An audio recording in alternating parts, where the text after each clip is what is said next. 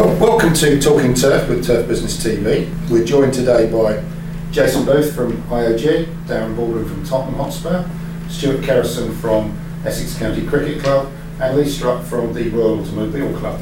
We've talked about a number of different subjects over the last few episodes, guys. Um, the one that I want to talk about today, which is I think something Lee's brought up, is how can education meet the true needs of the industry and the requirements of the industry? So, your, your subject, do you want to open us up on that? As I've gone through my career, I've been very fortunate to do different um, education through different awarding bodies. And I think one of the things that we, we as an industry that we're still missing is we send guys and girls to college, they get their NVQs, uh, BTEC qualifications, and they, they come back to the workplace. And I feel that it's not really meeting the needs of the business.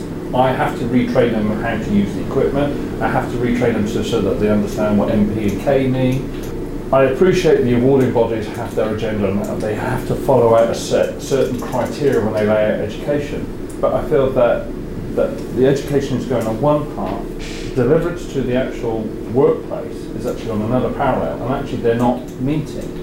And we seem to have this evolution of new education, new education, but this parallel doesn't never seems to get closer.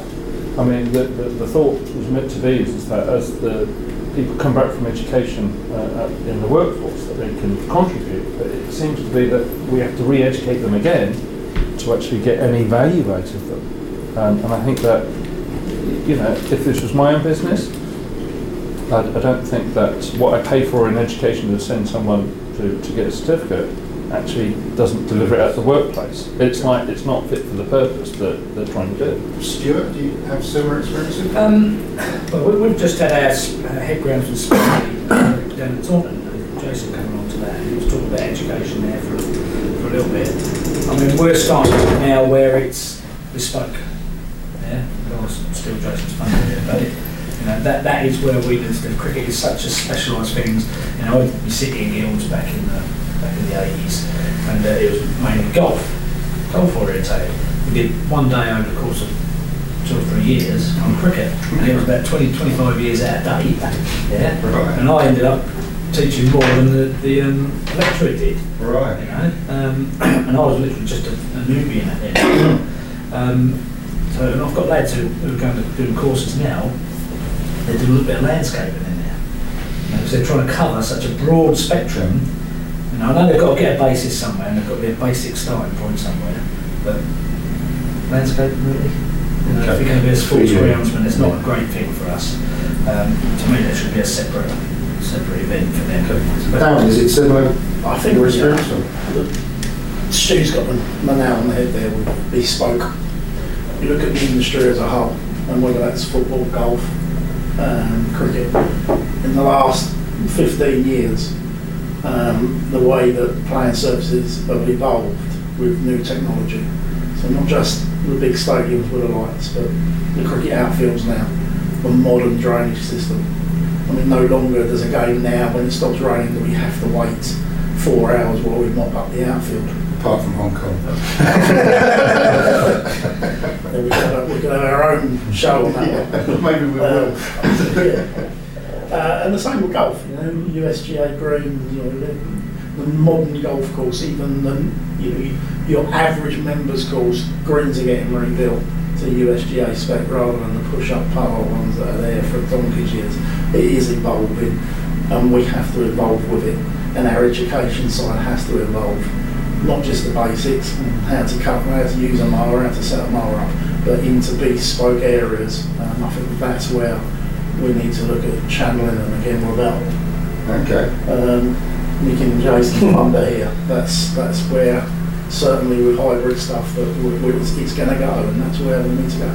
So, naturally, we move to you, Yeah. actually, or hopefully we move Uh, yeah, uh, we found that as we move from sport to sport, especially at the high end, they, they want different skills. And we're looking at, we're doing uh, an initiative now from the education side of things. We're actually going to organisations and assess what, what they what they actually need because the, the club, the business themselves might need to go down a, a, a certain channel, and we we uh, work out education that matches their their business needs basically. And it's the same with membership as well. In each sport, at each level, it, everybody wants different. No longer can you have an IOG membership that serves an individual membership that serves the groundsman at Manchester United and the volunteer at the Dog and Duck FC. Yeah. So everything's changing, and it, it, like I said, it's evolving. We've got to move with the times. The industry's got to move with the times. Exactly what uh, Lee said. But I think the big thing is, is that we're sat here talking about this about the education not matching the needs. The biggest thing is feedback, and that's the hardest thing to get. Is actually feedback. We sat around and talk about it. Do we actually, fe- as, a, as an industry, do we feed that back to the uh, the people in education that it's not running parallel? It doesn't meet the needs. I think that there's been quite a bit of feedback going that, that goes back, but there's a lot of red tape of, Yeah. well, no, this is how it is, Right, and it's yeah. just, y- you know, I just sort of think that the guys aren't built on a foundation of knowledge. It's like they're fast tracked, ticking a box.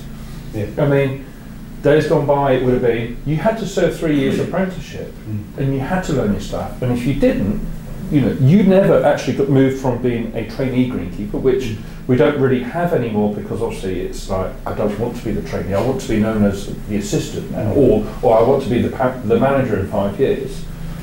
I really enjoyed my apprenticeship, and I really enjoyed when I finished my three years, and, and the head greenkeeper said, "Right, we're, we're actually now going to call you assistant." I felt that I've actually learned a skill and a craft.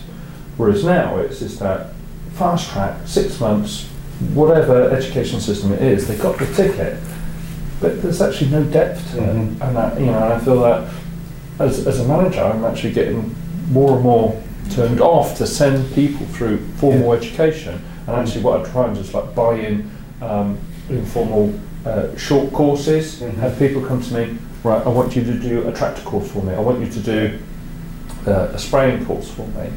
Um, I know they're kind of bespoke things anyway, but I think like the soil sciences, I'd rather say maybe send my guys to a soil lab and actually learn the stuff and not just go through the Like, motions. A rep coming in to give you the expert opinion and saying, all right, you might be trying to sell you something, but the trouble with that is it's not a recognised um, award or a certificate or anything like that. And that, that's where people tend to want, oh, we've got to have this. It's, it is like you say, box ticking, oh, got to do our NVQ2, we've got to do our level 3, level 4. I've been fortunate to be over in New Zealand just recently, and all of their staff are up to level 3 at the minimum, if not level 4.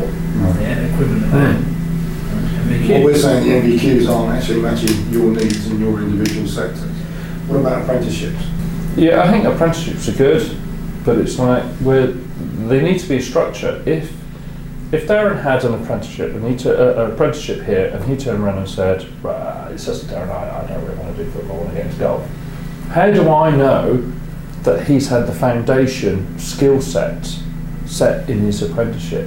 Because there's like th- there's no value to actually what the certificates are, and I think that's kind of one of my biggest drivers is, is that you know, if I'd done my career again, I was fortunate I'd done City and Guilds, and if you weren't good enough, you didn't pass. You'd never hear of anyone failing now. Yeah. Whereas I heard loads of people fail. Turn fail. up, get through. Yeah. You know, but what I'm saying is, I There's think no losers now. That's this is going to Losers. this is going to water down how the industry is going to be driven. Um, I mean, one of the key things. I mean, at BTME, I teach budgeting. Now, I've been fortunate to do, let's say, different education courses. No one's actually taught me actually how to budget, and I've gone right up to doing my degree. You mm-hmm. think something's bad. Something's not quite right in this industry that I realise actually we're not. So if, if I'm hearing this, in your sector in particular, you don't think you know, you're getting the specialist skills training to be a greenkeeper through the education system. But then when you develop, and you guys have all developed a senior position, are you getting the training that you need to manage big teams? You know, look at budgets, look at you know managing rotas, things like that. That's where it needs to be bespoke for our level. Like I say, I've been in the trade for 30 odd years, I've been head groundsman for 25 years. And it's like, what course do I go on? It's no good me going on NVQ2, mm. which I haven't got, but I can't start in at a le- a level 4. You know? Are they But I think, you well, is- management training? But I think, well, is that relevant for me to do that? Management training, you make it up as you go along. you know. Okay. And in this day and age, there's no reason why that should still be the case.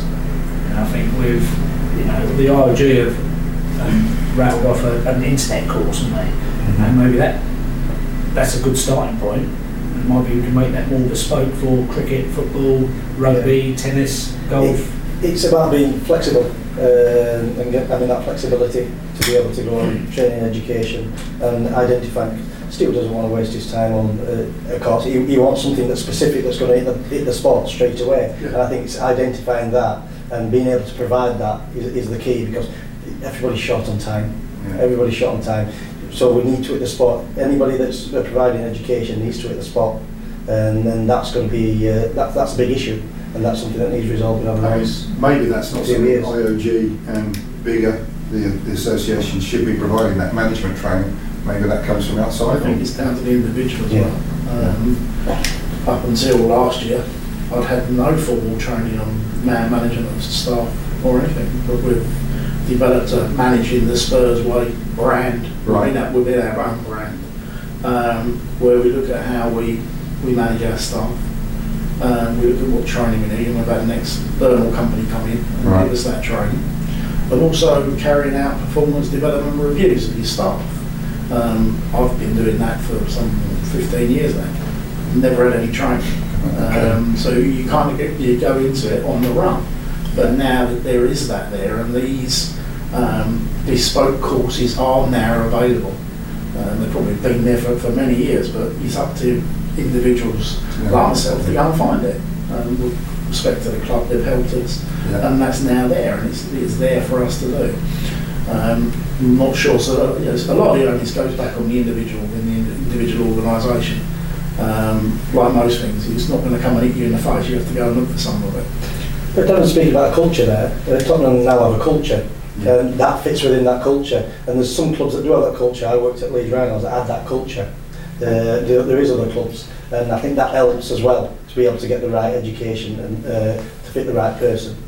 That's that, that, that is a massive help. I think one of the issues is I think that unfortunately there is bad education out there. Yes. You know, the problem is people are doing education and they come back and actually they're even more confused than when they went in. Right, and you yeah, sort of think something's not right here, but it's like, but it's okay because he's got a ticket, and it's just like we're actually moving away from actually where we want to be. We want people to undertake education and come back and feel actually I feel a lot more confident. I actually understand the theory. I've done some practical Yeah. training. Yes, I want to develop that more. They're actually coming back to work and going. I don't really know, and and it's it, I've just been doing some appraisals at work, and I've been saying to the guys, oh, you know, what do you want to do? Oh, I want to do NVQ level three, right? Fantastic. Um, what's it going to bring to the business? Oh, well, um, well, I have my NVQ level three, and it's just like, no, that's not going to work.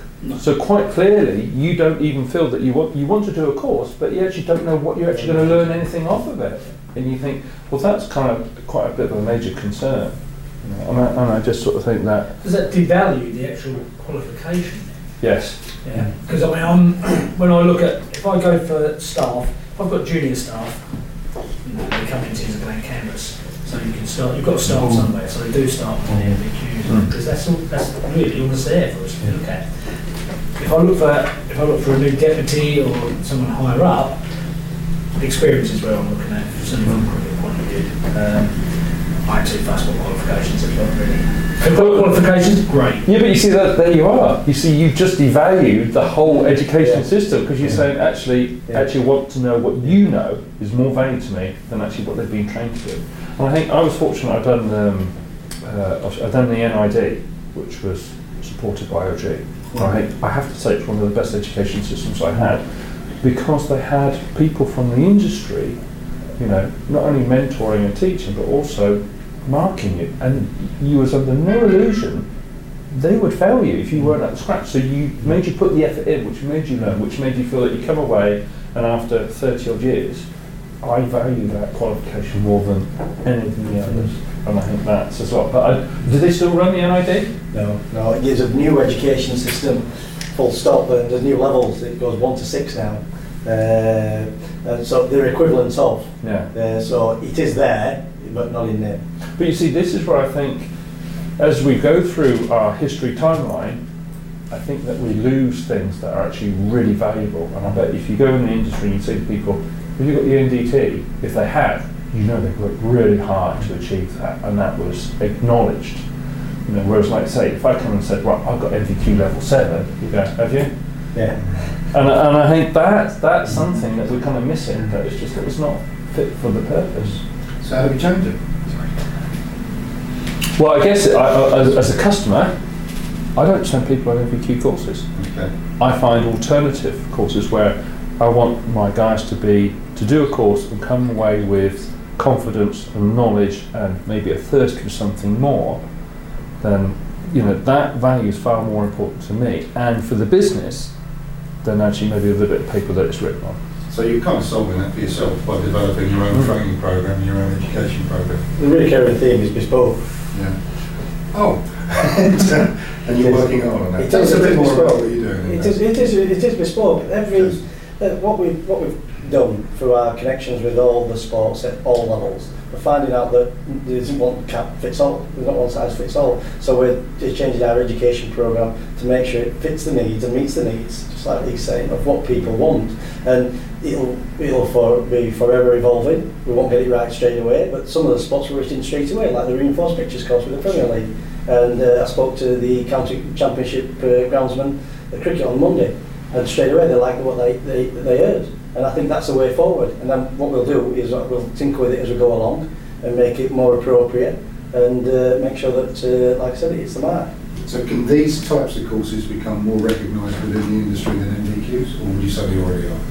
I, I think it's just I, I guess it's really on the job adverts. Yeah. We're going to start yeah, yeah, it is, yeah, yeah. I probably won't list NVQ. Yeah. You know. I'll start listing actually the, the key ones that as, Mm. I'm just gonna, as, a, as a customer, I'm going to vote with my feet. Sure. I, I can't be bothered to wait for NVQ to sort that stuff Mm. out. I'm just going to buy buy what, what I need really, and I think that's the key thing. But I think it's interesting that when we like to say look at the history timeline, education has gone from bespoke to being mass produced to all of a sudden light bulb moment actually bespoke uh, sorry mass produced is not working. It's actually the industry is now chasing the bespoke Yeah, yeah. because we've you know because otherwise you wouldn't be dictate putting on the, bespoke the, stuff. the, the, the industry will dictate the education. Dan, what are you doing in terms of, you know, managing the Spurs Way is one initiative you're talking about. What do you do training your guys? Very much um, bespoke. Um, we use that word many times, Yeah. but that's what we'll look to do. So some of the guys are doing their own online stuff with IOG, but that you can monitor and you can monitor the, the, the core elements in the syllabus. Just sending them to college uh, isn't the answer, and Lee's quite right. Um, but sometimes that's probably for us to re-engage with the colleges because if the colleges don't know, then we're not telling them. That feedback. Then they don't know that it's broken. So it's a little bit of chicken and egg where we actually have to go back to the colleges and invite the college in and say, look, I'm not going to put any more people on your NVQ level two because looking at the core elements of the syllabus, that doesn't cover half of what we want to, them to learn. So we've got to go back and, and look at how we engage with it. And look, the onus comes back to us as well. It's not just a case of they're not doing it. It's we've got to go back and tell them they're not doing it. And in many respects, that's what Jason's been doing for, for a couple of years now with the IOG, and, working with some of us guys on, on getting stuff that we want. Okay. Um, I think is important. Um, So it sounds to me like the industry is taking control of it anyway from, yeah, and you, you, we're kind of driving it back. Um, as Lee was it's gone from But mass what- produced and now you're actually back to back bespoke stuff. But we're actually going as an organisation to the industry and saying, what do you think? Yeah. We're actually chasing them, we're not waiting for the feedback, because feedback invariably doesn't come, or doesn't come enough. So we're actually going to the industry, what do we want, what do you want? Yeah, I think it's kind of interesting what we said on the previous episode about having the, the ladder, the career ladder.